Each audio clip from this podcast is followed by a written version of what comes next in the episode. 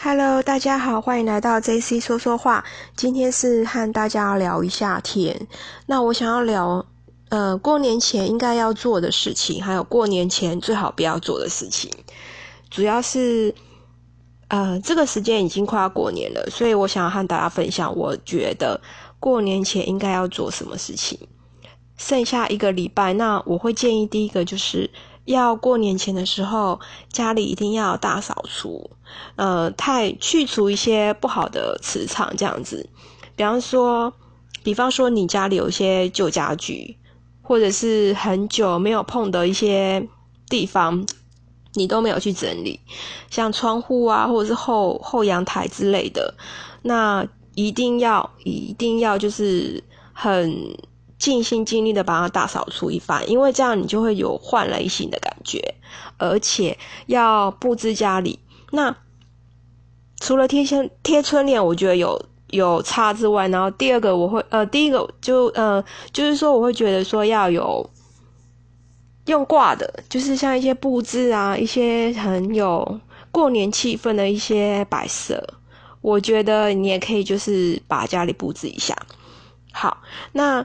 第二个呢，呃，就是一定要去剪头发，让自己有一种就是，哎，我也是一个焕然一新的感觉，这样子。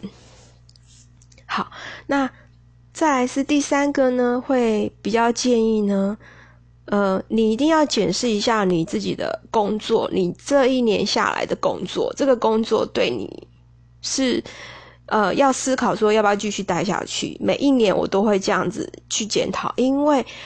我发现我有呃很长的时间没有去检讨，所以我就一直待着那个工作。可是我发现周围的人有时候，他。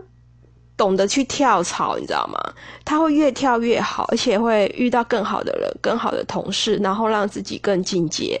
你不要就傻傻的，就是在一个工作岗位，觉得说哦，我是很厉害，我在某个单位做很多年，然后公司老板也没有给你加薪，也没有给你升迁，你等于就是一直在那个位置。可是你做那么多年，其实就是耗时间。你的薪资没有成长，那你一定要检视一下，说这个工作能不能继续打？过年前一定要好好的想这个问题。这是我呃的经历啦，这样子。那过年前呢，就是最好不要做的事，我觉得就是不要去捡那个别人的旧家具，因为和。之前我曾经讨论过一些话题有关系，就是别人用过的东西，其实已经他已经有有一定程度的耗损。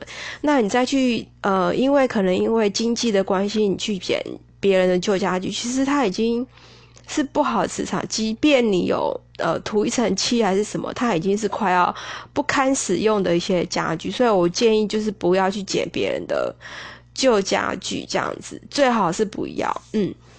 那再来就是，呃，不要去，因为现在一些过年嘛，所以有很多卖场它都特价。那尤其是台湾，呃，三你三不五时就可以看到，比方说家乐福啊，或者是全年啊，别人特价，你就买很多东西塞在家里。可是其实你都是浪费，就是你如果说你吃不完的话，真的是浪费。而且这个卖场并不会因为过年它。